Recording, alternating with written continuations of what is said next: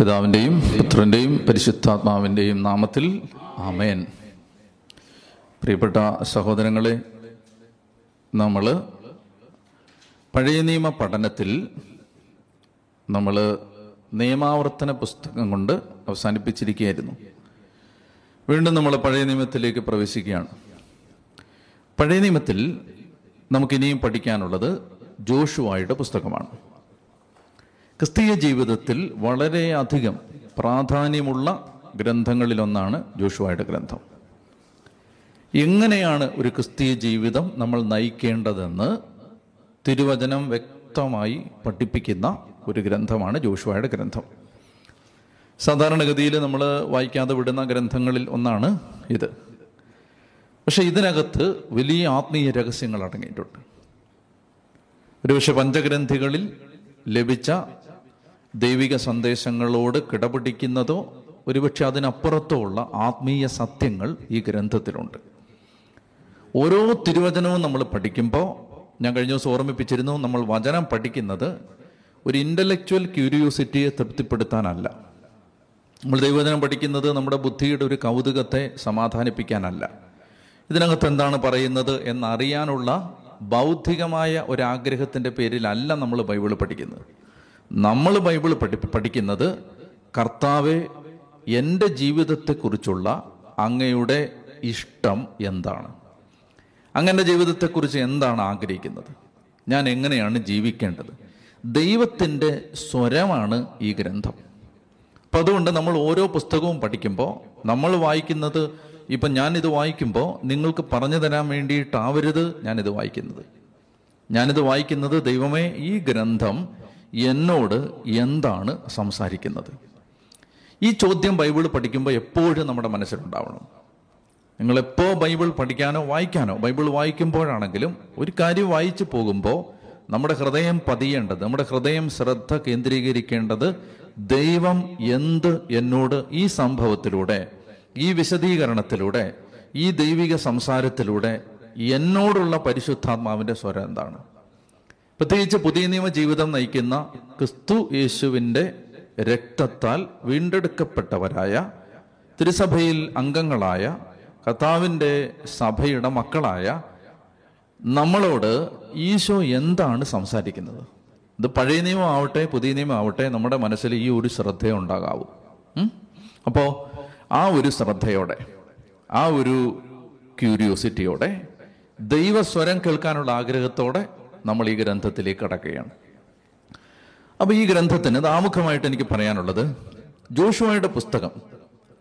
പഠിക്കുമ്പോൾ അതിന് മുമ്പ് നമ്മൾ എവിടെ എത്തി നിൽക്കുന്നു എന്നുകൂടെ അറിയേണ്ടതുണ്ട്. നമ്മൾ നിയമാവർത്തന പുസ്തകം അവസാനിപ്പിച്ചപ്പോൾ നിയമാവർത്തനം നമുക്ക് പറഞ്ഞു തന്നത് മോശയുടെ മരണത്തെക്കുറിച്ചാണ്. അവസാനമായി നിയമാവർത്തനം പറഞ്ഞത്. ഒടുവിൽ ജോഷുവായെ ദൈവം ഏൽപ്പിക്കുകയാണ്. ഉത്ത മോശയുടെ മരണത്തിന് ശേഷം മോശയെ നെബോ മലയിൽ ദൈവം അടക്കി എന്ന് നമ്മൾ വായിക്കുന്നു. നൂറ്റി ഇരുപത് വയസ്സുള്ള സമയത്ത് മോശ മരിച്ചു. ജനം കാനാൻ ദേശത്തേക്ക് പ്രവേശിച്ചിട്ടില്ല. നാൽപ്പത് വർഷം മരുഭൂമിയിൽ അലഞ്ഞു നടന്ന ജനം കാനാന്റെ അതിർത്തിയിൽ എത്തി നിൽക്കുകയാണ്. കാനാൻ ദേശത്തേക്ക് ഈ ജനം കടന്നിട്ടില്ല. കാനാൻ ദേശത്തേക്ക് ഈ ജനത്തെ പ്രവേശിപ്പിച്ച് കാനാന്യരെ കീഴടക്കി ദേശം കൈവശപ്പെടുത്താനുള്ള ദൈവിക പദ്ധതി പൂർത്തിയാകുന്നത് ജോഷുവായിലൂടെയാണ്. മോശ മരിച്ചു. അപ്പൊ ഈ ജോഷുവായുടെ പുസ്തകം വിവരിക്കുന്നത് എങ്ങനെ ഇവർ കാനാൻ ദേശത്ത് പ്രവേശിച്ചു? എങ്ങനെ ഇവർ ആ ജനതകളെ കീഴടക്കി? എങ്ങനെ അവർ ദേശം വിഭജിച്ചു കൊടുത്തു? ആ ദേശത്ത് അവർ എങ്ങനെ ജീവിതം ആരംഭിച്ചു? ഇതാണ് ഈ പുസ്തകം വിവരിക്കുന്നത്. എൺപതാമത്തെ വയസ്സ് മുതൽ നൂറ്റി പത്താമത്തെ വയസ്സ് വരെയുള്ള നാൽപ്പത് വർഷത്തെ ജോഷുവായുടെ ജീവിതം ഈ പുസ്തകം വിവരിക്കുന്നു. എൺപത് വയസ്സ് മുതൽ നൂറ്റി പത്താമത്തെ വയസ്സ് വരെ. അപ്പോ ഇദ്ദേഹം മോശയെ പോലെ ഇസ്രായേൽ ജനത്തെ എങ്ങനെ നയിച്ചു എന്നുള്ള നാൽപ്പത് വർഷം മോശ നയിച്ചതുപോലെ നമുക്കറിയാം നാൽപ്പത് വർഷമാണ് മോശ ഇസ്രായേൽ ജനത്തെ നയിക്കുന്നത്. അപ്പൊ ഇസ്രായേൽ ജനത്തെ നാൽപ്പത് വർഷം മോശ നയിച്ചതുപോലെ ജോഷുവ ഈ വർഷങ്ങൾ ഈ ജനത്തെ എങ്ങനെ നയിക്കുന്നു? ഇതാണ് അടുത്ത ഈ ഈ ഈ പുസ്തകത്തിന്റെ പ്രതിപാദന. പ്രധാനപ്പെട്ട ഒരു പ്രമേയം. മനസ്സിലായോ അത് അപ്പൊ ഇവിടെ ഈ പുസ്തകം ഒന്ന് മനസ്സിലാക്കാൻ വേണ്ടി നമ്മൾ ആദ്യം ഇതിനെ എങ്ങനെയാണ് ഇതിന്റെ ഘടന? അതൊന്ന് നമ്മളൊന്ന് മനസ്സിലാക്കാനായിട്ട് പോവാണ്? അതൊന്ന് എഴുതാം ഞാൻ. അതായത് ഈ ജോഷുവായുടെ പുസ്തകത്തിന്റെ സ്ട്രക്ചർ എന്താണ്? ഒന്ന് മനസ്സിലാക്കി കഴിഞ്ഞാൽ പിന്നീട് നമുക്കത് മനസ്സിലാക്കാൻ എളുപ്പമുണ്ട്.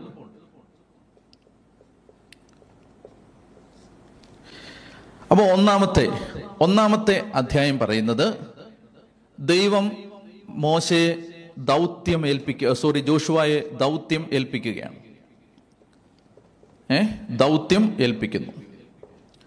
അത് ഒന്നാമത്തെ അധ്യായത്തിലാണ്. ഇനി ഈ രണ്ട് മുതൽ അഞ്ച് വരെയുള്ള അധ്യായങ്ങൾ വിവരിക്കുന്നത് അവർ ജോർദാൻ കടന്ന് crossing Jordan river Jordan. Jordan കടന്ന് അവർ കാനാനിൽ പ്രവേശിക്കുന്നു. എന്ററിങ് കാനാൻ ഓക്കെ ഒന്നാമത്തേത് ദൈവം ജോഷുവായെ ദൗത്യമേൽപ്പിക്കുന്നു. രണ്ട് മുതൽ അഞ്ച് വരെ അധ്യായങ്ങൾ പറയുന്നു അവർ ജോർദാൻ നദി കടക്കുന്നു. ജോർദാനാണ് അതിർത്തി.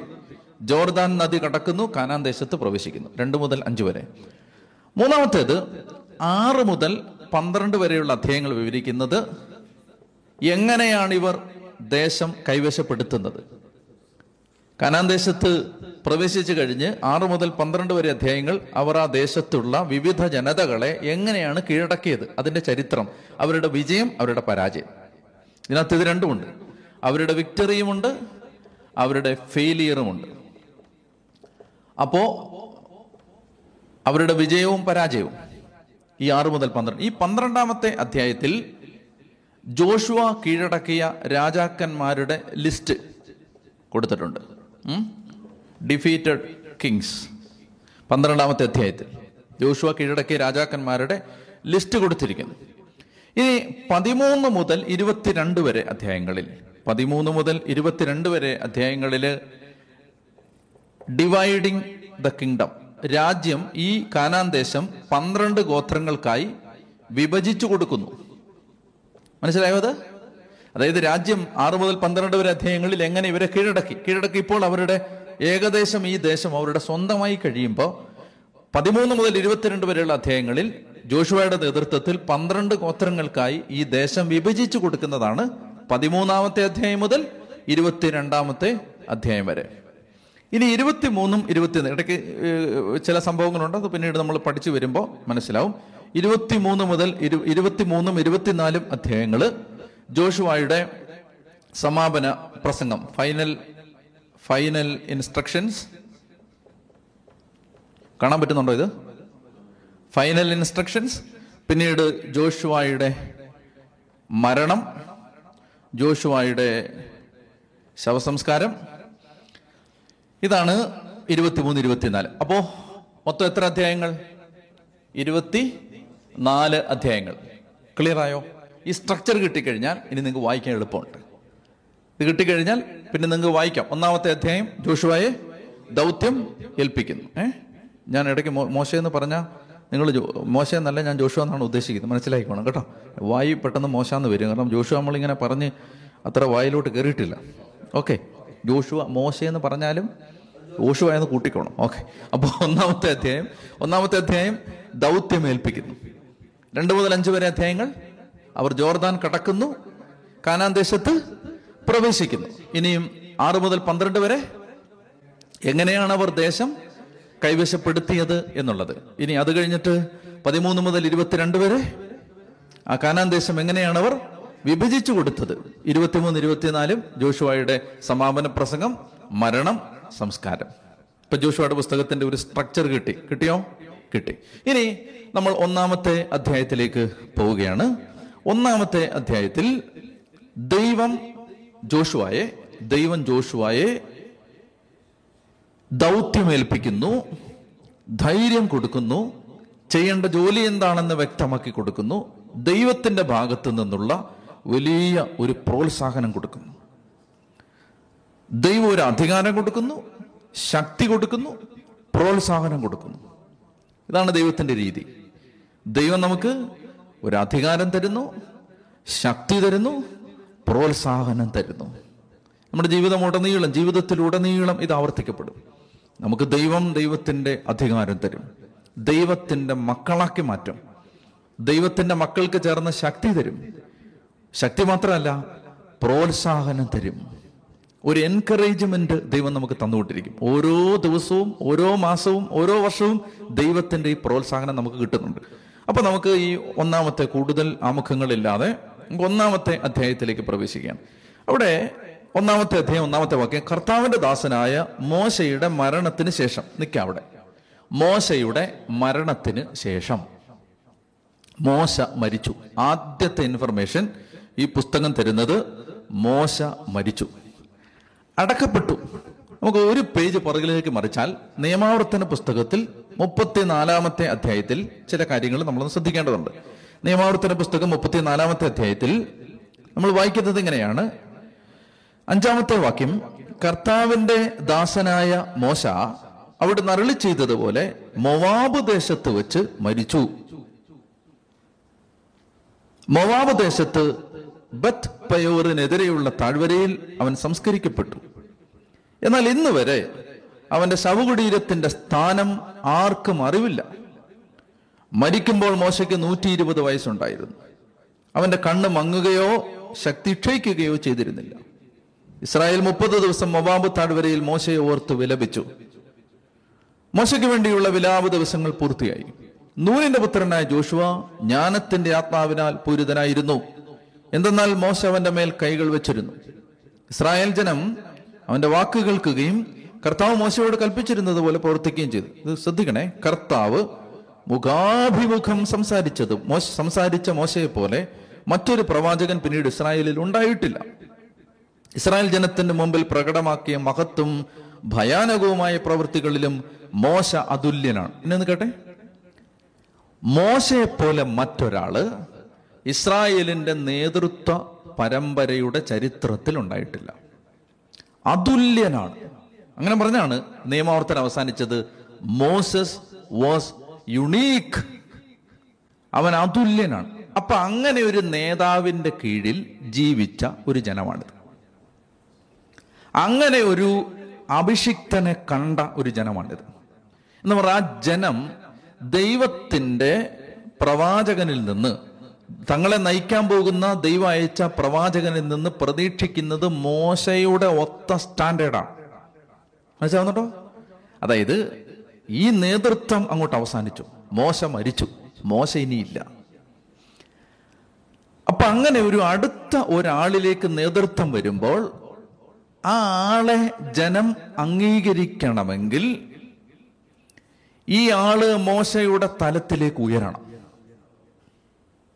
അതിനേക്കാൾ സ്റ്റാൻഡേർഡ് കുറഞ്ഞാൽ ഈ ജനം മോശയെ കണ്ട ജനമാണിത്.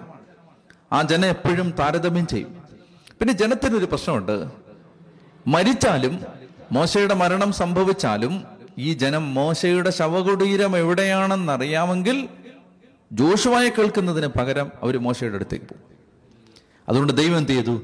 ദൈവം മോശയെ അടക്കി അവന്റെ ശവകുടീരത്തിന്റെ സ്ഥാനം ആർക്കും അറിയാതെയാക്കി.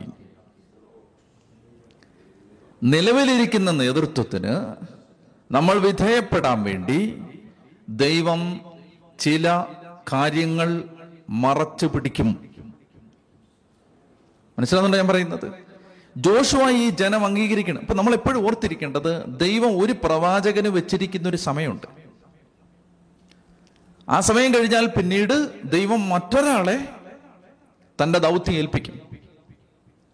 അപ്പോൾ അതുകൊണ്ട് എന്ത് ചെയ്യണം? ഈ ദൈവത്തിന്റെ പ്രവൃത്തികളെ നമ്മൾ കൃത്യതയോടെ നോക്കി കാണണം. മോശ മരിച്ചെങ്കിൽ മോശ മരിച്ചെന്ന് അംഗീകരിക്കാൻ തയ്യാറാവണം. മരിച്ച മരിച്ച മോശ പ്രേതമായിട്ട് ഇറങ്ങി നടക്കരുത്. ഞാൻ പറയുന്നത് മനസ്സിലാവുന്നുണ്ടോ? മരിച്ച മോശ ശവകുടീരത്തിന്റെ സെമിത്തേരിയുടെ സ്ലാബിളക്കി കല്ലറയുടെ സ്ലാബിളക്കി ഇറങ്ങി വരരുത്.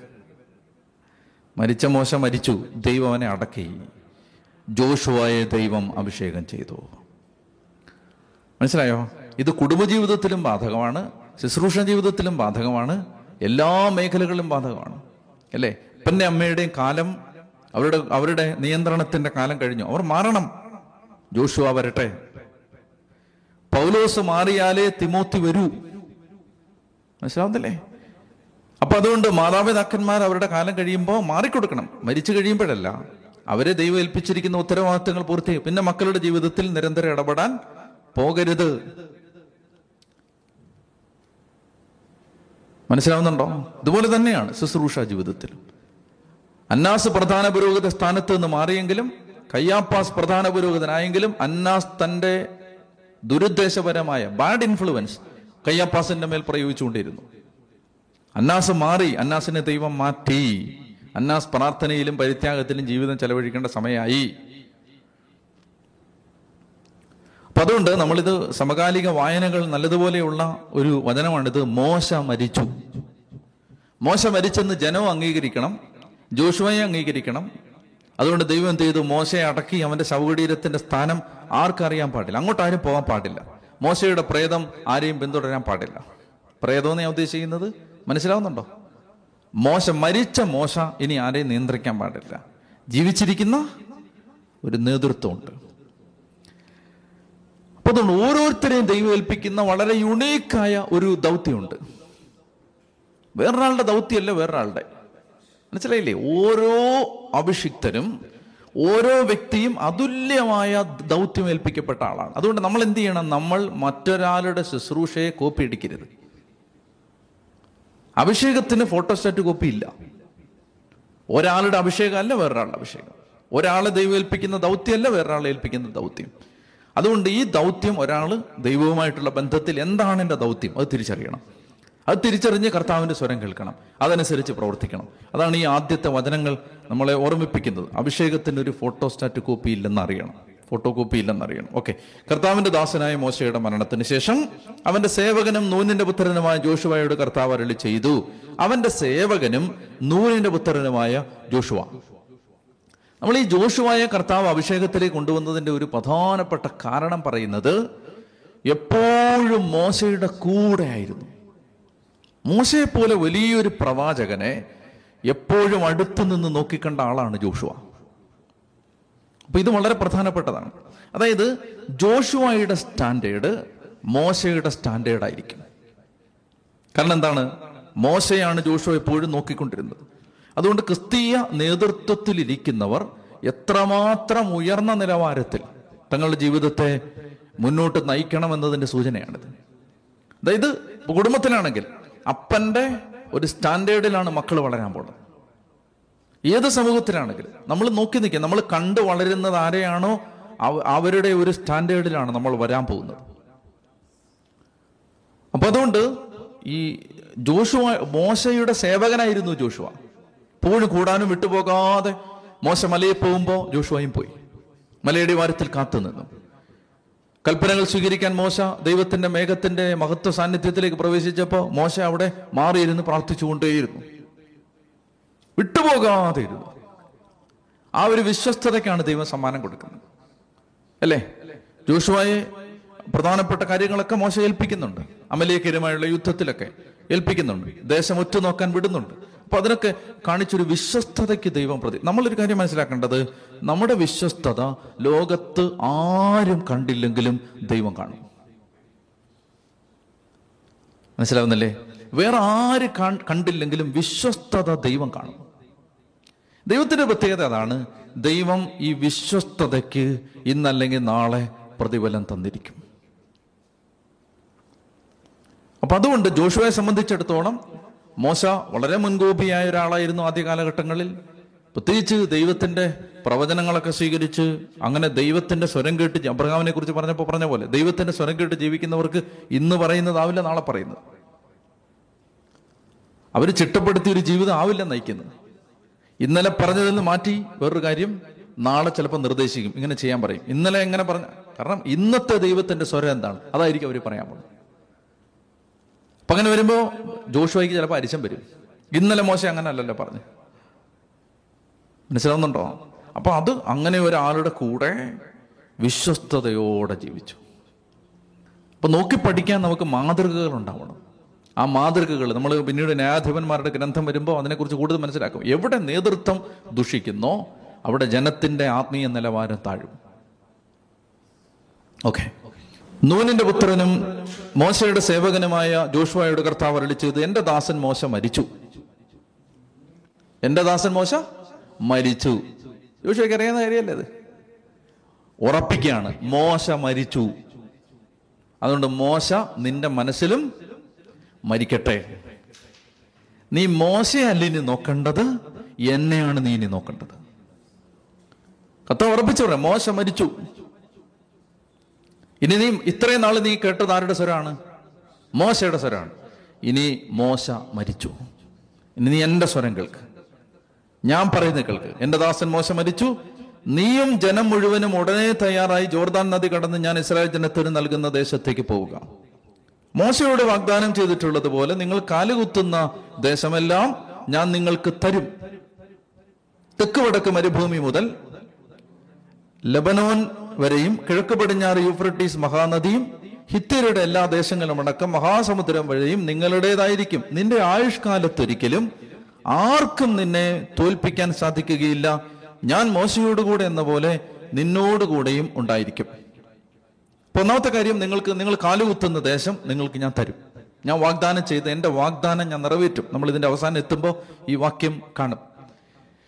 എന്റെ വാഗ്ദാനം ഞാൻ നിറവേറ്റും. ഞാൻ നിനക്ക് തരുമെന്ന് പറഞ്ഞ എല്ലാം ഞാൻ നിനക്ക് തരും. നീ എന്ത് ചെയ്യണം? നീ ജനത്തെയും കൂട്ടിക്കൊണ്ടുപോയി അത് കൈവശപ്പെടുത്തുക. ഇതൊരു പ്രധാനപ്പെട്ട കാര്യമാണ്. ദൈവം തരുമെന്ന് പറഞ്ഞത് ദൈവം തരും. അത് കൈവശപ്പെടുത്തേണ്ടത് നമ്മുടെ ജോലിയാണ്. ദൈവം തരും എന്ന് പറഞ്ഞത് ദൈവം തന്നു കഴിഞ്ഞു. പോയി എടുക്കേണ്ടത് നമ്മുടെ ജോലിയാണ്. അത് ഏത് മേഖലയിലാവട്ടെ. അത് പോയി എടുക്കേണ്ടത് നമ്മുടെ ജോലിയാണ്. വിശ്വാസത്തിലൂടെ അത് സ്വീകരിക്കേണ്ടത് നമ്മുടെ ദൗത്യമാണ്. ദൈവം അത് തന്നു കഴിഞ്ഞു. അപ്പൊ ഇവിടെ ഒരു വാക്യം. ആരും നിന്റെ ആയുഷ്കാലത്തൊരിക്കലും ആർക്കും നിന്നെ തോൽപ്പിക്കാൻ സാധിക്കില്ല. അതൊരു പഴയ നിയമവാക്യമാണ്. അതിന്റെ ഒരു പുതിയ നിയമവാക്യം ഞാൻ പറയാം. റോമാലേഖനം ആറാം അധ്യായം ഇരുപത്തിനാലാം വാക്യം പാപം നിങ്ങളുടെ മേൽ ഭരണം നടത്തുകയില്ല. പാപം നിങ്ങളുടെ മർത്യ ശരീരത്തിൽ ഭരണം നടത്തില്ല. നിങ്ങൾ എന്തെന്നാൽ നിങ്ങൾ നിയമത്തിന് കീഴിലല്ല കൃപയ്ക്ക് കീഴിലാണ്. നിന്റെ ആയുഷ്കാലത്ത് ഒരിക്കലും ആർക്കും നിന്നെ തോൽപ്പിക്കാൻ പറ്റില്ല. ജോഷുവയുടെ പുസ്തകം പുതിയ നിയമവിശ്വാസികൾ വായിച്ചെടുക്കേണ്ടത് ആത്മീയമായിട്ടാണ്. ആത്മീയ വായനയിലെ ഒന്നാമത്തെ അർത്ഥം ഞാൻ പറയുകയാണ്. ഈ പുസ്തകം നമ്മളോട് പറയുന്നത് എല്ലാ പാപത്തിന്റെ മേലും ദൈവം നമുക്ക് അധികാരം തരും പാപത്തെ തോൽപ്പിക്കാൻ ശക്തി തരും. നിന്റെ ആയുഷ്കാലത്തൊരിക്കലും ആർക്കും നിന്നെ തോൽപ്പിക്കാൻ പറ്റില്ല. ഏതെങ്കിലും ഒരു പാപത്തിന്റെ അടിമയാണ് നമ്മളെങ്കിൽ നമ്മൾ ഈ റോമർ ആറ് ഇരുപത്തിനാല് പറയണം പാപം നിങ്ങളുടെ മർത്യ ശരീരത്തിൽ ഭരണം നടത്തില്ല. എന്തെന്നാൽ നിങ്ങൾ നിയമത്തിന് കീഴിലല്ല കൃപയ്ക്ക് കീഴിലാണ്. അതുകൊണ്ട് പാപത്തിന്റെ മേൽ ഒരു ജയമുണ്ട്. പാപത്തിന്റെ മേൽ ഒരു അധികാരമുണ്ട്. അത് നമ്മൾ വിശ്വസിച്ച് കൈവശപ്പെടുത്തണം. ഞാൻ പറയുന്ന സാധനമുണ്ടോ? ദൈവം ഇത് തന്നിരിക്കുകയാണ്. നമ്മുടെ ജോലി എന്താണ്? നമ്മളിത് കൈവശപ്പെടുത്തണം. നമ്മളത് കൈവശപ്പെടും നമ്മുടെ അവകാശമാണത്. ഇനി എന്നിട്ട് കർത്താവ് പറയുകയാണ് ഒരിക്കലും നിന്നെ ഞാൻ കൈവിടില്ല. എന്തോരം ഉറപ്പാണത്? പേടിച്ചു നിൽക്കുകയാണ് ജോഷുവ. കാരണം മോശയെ പോലെ അതുല്യനായ ഒരു ഒരു ഒരു മഹാരഥൻ നയിച്ചിട്ട് പോലും പിടിവിട്ടു പോയ ഒരു ജനമാണിത്. ഈ ജനത്തെ എങ്ങനെ ഞാൻ നയിക്കും? എന്നുള്ള ഒരു മനോഭാരത്തിൽ നിരാശപ്പെട്ട് നിൽക്കുന്ന ഈ ചെറുപ്പക്കാരനോട് കഥ പറയാണ് ഒരിക്കലും ഞാൻ നിന്നെ കൈവിടില്ല. ശക്തനും ധീരനുമായിരിക്കുക. ഈ ജനത്തിന് നൽകുമെന്ന് ഇവരുടെ പിതാക്കന്മാരോട് ഞാൻ വാഗ്ദാനം ചെയ്തിരുന്ന ദേശം ഇവർക്ക് അവകാശമായി വീതിച്ചു കൊടുക്കേണ്ടത് നീയാണ്. എന്റെ ദാസനായ മോശം നൽകിയിട്ടുള്ള എല്ലാ നിയമങ്ങളും അനുസരിക്കുകയും ശക്തനും ധീരനുമായിരിക്കുകയും ചെയ്യും. അവയിൽ നിന്ന് ഇടം വലം വ്യതിചലിക്കരുത്. നിന്റെ ഉദ്യമങ്ങളിലെല്ലാം നീ വിജയം വരിക്കും. ന്യായപ്രമാണ ഗ്രന്ഥം എപ്പോഴും നിന്റെ അധരത്തിലുണ്ടായിരിക്കണം. അതിൽ എഴുതിയിരിക്കുന്നതെല്ലാം പാലിക്കാൻ നീ ശ്രദ്ധിക്കണം. അതിനെക്കുറിച്ച് നീ രാവും പകലും ധ്യാനിക്കണം. ഇങ്ങോട്ട് നോക്കിയേ. ആര് നിന്നെ തോൽപ്പിക്കില്ല? എല്ലാ കാര്യത്തിലും നിനക്ക് അഭിവൃദ്ധി ഉണ്ടാവും. നിന്റെ ഉദ്യമങ്ങളിലെല്ലാം നീ വിജയം വരിക്കും. അപ്പൊ ഈ അഭിവൃദ്ധി ഉണ്ടാവും. നിന്റെ ഉദ്യമങ്ങളിലെല്ലാം വിജയം വരിക്കും. ഇതെല്ലാം ഞാൻ നിന്റെ കൂടെ ഉണ്ടായിരിക്കും. ഇതെല്ലാം ചെയ്യുമ്പോൾ ദൈവം പറയുകയാണ് ന്യായപ്രമാണ ഗ്രന്ഥം എപ്പോഴും നിന്റെ ആധരത്തിൽ ഉണ്ടായി. അത് എഴുതിയിരിക്കുന്നതിൽ കുറച്ച് നീ പാലിക്കണം എന്നല്ല. അത് എഴുതിയിരിക്കുന്നതെല്ലാം നീ പാലിക്കണം. അപ്പൊ നമ്മൾ ബൈബിൾ വായിക്കുമ്പോൾ നമ്മുടെ വായന സെലക്റ്റീവ് ആവരുത്. എന്തെല്ലാം നമുക്ക് അനുസരിക്കാം എന്തെല്ലാം അനുസരിക്കേണ്ട എന്നുള്ള അർത്ഥത്തിലല്ല ബൈബിൾ വായിക്കേണ്ടത്. ഇത് മുഴുവൻ അനുസരിക്കാനുള്ളതാണ്. ബൈബിൾ അതിന്റെ സമ്പൂർണതയിൽ അനുസരിക്കാനുള്ളതാണ്. ബൈബിളിനെ കഥകളാക്കി എഴുതി തള്ളരുത്. ബൈബിൾ അതിനെ സമ്പൂർണതയിൽ അനുസരിക്കാം. അപ്പോൾ വചനം നമ്മൾ വായിക്കുന്ന സമയത്ത് ന്യായപ്രമാണ ഗ്രന്ഥത്തിൽ എഴുതിയിരിക്കുന്നതിൽ നിനക്ക് ഇഷ്ടപ്പെട്ടതെല്ലാം നീ പാലിക്കണം എന്നാണോ? നിനക്ക് സൗകര്യമുള്ളത് നീ പാലിക്കണം എന്നാണോ? അല്ല എല്ലാം നീ പാലിക്കണം. അപ്പോൾ നീ വിജയം വരിക്കും. ഇപ്പോൾ വിജയം നിന്റെ കൂടെ ഉണ്ടായിരിക്കും. നിന്റെ ഉദ്യമങ്ങളിലെല്ലാം നീ വിജയം നിനക്ക് അഭിവൃദ്ധി ഉണ്ടാവും.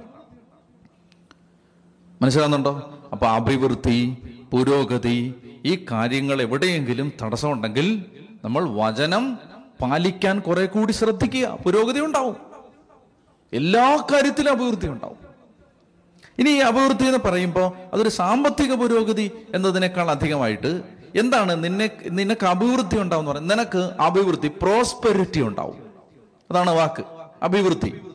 പ്രോസ്പെരിറ്റി എന്ന് പറഞ്ഞാൽ നിനക്ക് ഒരുപാട് പണം ഉണ്ടാവും എന്നല്ല. എന്താ അഭിവൃദ്ധി എന്നറിയാമോ? നിന്നെ സൃഷ്ടിച്ച് ഈ ഭൂമിയിലേക്ക് ദൈവം വിട്ടത് എന്തുദ്ദേശത്തിന് വേണ്ടിയാണോ അത് നിറവേറും. ഇതാണ് അഭിവൃദ്ധി. മനസ്സിലായോ? നിന്നെ എന്തിനാണോ ദൈവം സൃഷ്ടിച്ച് ഈ ഭൂമിയിലേക്ക് വിട്ടത്? അത് നിറവേറാൻ എന്താ വഴി? ന്യായപ്രമാണ ഗ്രന്ഥം വായിച്ച് അത് ഹൃദയത്തിലും അതരത്തിലും വെച്ച് അതനുസരിച്ചു കൊണ്ടിരിക്കുക ദൈവവചനം പാലിക്കാൻ നമ്മളൊരു ശ്രദ്ധയും തീരുമാനം എടുക്കുമ്പോൾ നമ്മുടെ മുമ്പിൽ ദൈവിക പദ്ധതികൾ പൂർത്തിയാവാനുള്ള തടസ്സങ്ങൾ മാറും. വ്യക്തായോ? ദൈവത്തിന് എന്നെ കുറിച്ചുള്ള പദ്ധതി എന്താണ്? എങ്ങനെ അത് നിറവേറും? ഒരുപാടൊന്നും വിഷമിച്ച് അലഞ്ഞ് അടക്കണ്ട ദേ വചനം വായിച്ചിട്ട് എന്താണ് ദൈവമേ ഞാൻ അനുസരിക്കേണ്ടത്? അത് ചിന്തിച്ചോ? അനുസരിച്ചോ? നിന്നെക്കുറിച്ചുള്ള പദ്ധതി പൂർത്തിയാവും. എപ്പോഴും ഇത് ശ്രദ്ധിച്ചിരിക്കണം. ഇസ്രായേൽക്കാർ കാനാൻ ദേശത്ത് എത്താൻ താമസിച്ചത് എന്തുകൊണ്ടാണ്? ഓരോ തവണ അവർ ദൈവത്തിന്റെ വചനം തെറ്റിക്കുമ്പോഴും അവർ മൂന്ന് മാസം ആറു മാസം ഈ പദ്ധതി പൂർത്തിയാവാൻ താമസിക്കുകയാണ്. പിന്നെ ചിലർ ആ പദ്ധതിയിൽ എത്താതെ മരുഭൂമിയിൽ വെച്ച് മരിച്ചു വീഴുകയാണ്. അപ്പൊ അത് നമ്മെ സംബന്ധിച്ച് ഉണ്ടാകാൻ പാടില്ല. നമ്മൾ എന്ത് ചെയ്യണം? നമ്മൾ ഈ വചനം അനുസരിക്കാൻ സദാ താല്പര്യത്തോടെ ഹൃദയം തുറന്നിരുന്നാൽ ദൈവത്തിന് നമ്മെക്കുറിച്ചുള്ള പദ്ധതി പൂർത്തിയാവും. പ്രൈസ് ലോഡ് അപ്പോ നീ അഭിവൃദ്ധി പ്രാപിക്കുകയും വിജയം വരിക്കുകയും ചെയ്യും. സെലക്ഷൻ പാടില്ല. എല്ലാം നീ അനുസരിക്കണം. ശക്തനും ധീരനുമായിരിക്കണം. യോശോ ഒന്ന് ഒൻപത്. നമുക്കൊരു ഭയമോ നിരാശയൊക്കെ ഉണ്ടെങ്കിൽ ആവർത്തിച്ച് പറയാമെന്നൊരു വചനമാണിത്. ശക്തനും ധീരനുമായിരിക്കണമെന്നും ഭയപ്പെടുകയോ പരിഭ്രമിക്കുകയോ ചെയ്യരുതെന്നും നിന്നോട് ഞാൻ കൽപ്പിച്ചിട്ടില്ലയോ? നിന്റെ ദൈവമായ കർത്താവ് നീ പോകുന്നിടത്തെല്ലാം നിന്റെ കൂടെ ഉണ്ടായിരിക്കും. അപ്പൊ ഇനി എന്താ ചെയ്യുന്ന വെച്ചാൽ ജോഷുവ ഈ ഒന്നാമത്തെ അധ്യായം നമുക്കത് വേഗം ഒന്ന് അവസാനിപ്പിക്കണം. ഒന്നാമത്തെ അധ്യായത്തിൽ ജോഷുവ ഇത് ജനത്തോട് ചെന്ന് പറയുകയാണ്. ജോഷുവ ജനത്തോട് ചെന്ന് പറയുമ്പോൾ പ്രധാനമായിട്ടും അദ്ദേഹം ചെന്ന് പറയുന്നത് റൂബൻ ഗാദ് ഗോത്രങ്ങളിൽ പെട്ടവരോടും മനാസയുടെ അർദ്ധഗോത്രത്തിൽപ്പെട്ടവരോടും ജോഷുവ പറയുകയാണ്. ഇതൊന്ന് കേട്ടാൽ മതി നിങ്ങൾ ഇതെല്ലാം വായിക്കാൻ പോയാൽ അത് കുഴയും. കേൾക്കുക. നന്നായിട്ട് ശ്രദ്ധിച്ച് കേൾക്കുക. അതായത് ജോഷുവയുടെ പുസ്തകം ഒന്നാമത്തെ ദൈവം ഈ പ്രോത്സാഹനം കൊടുത്തു കഴിയുമ്പോൾ ജോഷുവ നേരെ അങ്ങോട്ട് ചെന്ന് കഴിഞ്ഞിട്ട് ജനത്തോട് പറയുകയാണ് കർത്താവ് കൽപ്പിച്ചതുപോലെ റൂബൻ ഗാദ് ഗോത്രങ്ങളോടും മനാസയുടെ അർദ്ധഗോത്രത്തോടും ചെന്നിട്ട് പറയുകയാണ് അതായത് നമ്മൾ മൂന്ന് ദിവസത്തിനുള്ളിൽ ജോർദാൻ കടക്കണം. ഇതിപ്പോൾ എവിടെ നിൽക്കുന്ന എവിടെയാണ്? ജോർദാൻ ദേശം കടന്നാൽ കാനാൻ ദേശമാണ്. ജോർദാൻ നദി കടന്നാൽ കാനാൻ ദേശമാണ്. ഇത് നിങ്ങൾ മനസ്സ് ഹൃദയത്തിൽ നന്നായിട്ട് വരച്ചു വെച്ചിരിക്കണം. ജോർദാൻ കടന്നാൽ എന്താണ്? കാനാൻ ദേശമാണ്. ഇവർ ജോർദാന്റെ ഇക്കരെ നിൽക്കുകയാണ്. ജോർദാൻ ഇക്കരെ നിൽക്കുന്ന സമയത്ത് ദൈവം പറഞ്ഞതുപോലെ ജോഷുവ ജനത്തോട് പറയുകയാണ് മൂന്ന് ദിവസത്തിനുള്ളിൽ നമ്മൾ വേഗം ജോർദാൻ കടക്കണം. എന്നിട്ട് ദൈവം നമുക്ക് അവകാശമായിട്ട് തന്ന ദേശം കൈവശമാക്കണം. അപ്പൊ ഈ റൂബൻ ഗാദ് ഗോത്രങ്ങൾക്കും മനാസയുടെ അർദ്ധഗോത്രത്തിനും മോശ കൽപ്പിച്ചിരിക്കുന്ന സ്ഥലം ജോർദാന്റെ ഇക്കരയാണ്. ഓക്കെ? അവരോട് ജോഷോ പറയുകയാണ് നിങ്ങൾ നിങ്ങളുടെ ഭാര്യമാരെയും കുഞ്ഞുങ്ങളെയും എല്ലാം ഇവിടെ താമസിപ്പിച്ചിട്ട് നിങ്ങളിൽ ശക്തിയുള്ള കായിക ശക്തിയുള്ള യുദ്ധവീരന്മാരായ യുദ്ധശേഷിയുള്ള എല്ലാവരും ഞങ്ങളോടുകൂടെ അക്കരെ വരട്ടെ. എന്നിട്ട് ഈ ദേശത്തെ ആക്രമിച്ച് കീഴടക്കി ദേശം വിഭജിച്ചു കൊടുക്കുന്ന സമയമാകുമ്പോൾ നിങ്ങൾ നിങ്ങളുടെ ഭാര്യമാരുടെയും മക്കളുടെ അടുത്തേക്ക് തിരിച്ചു പോരുക.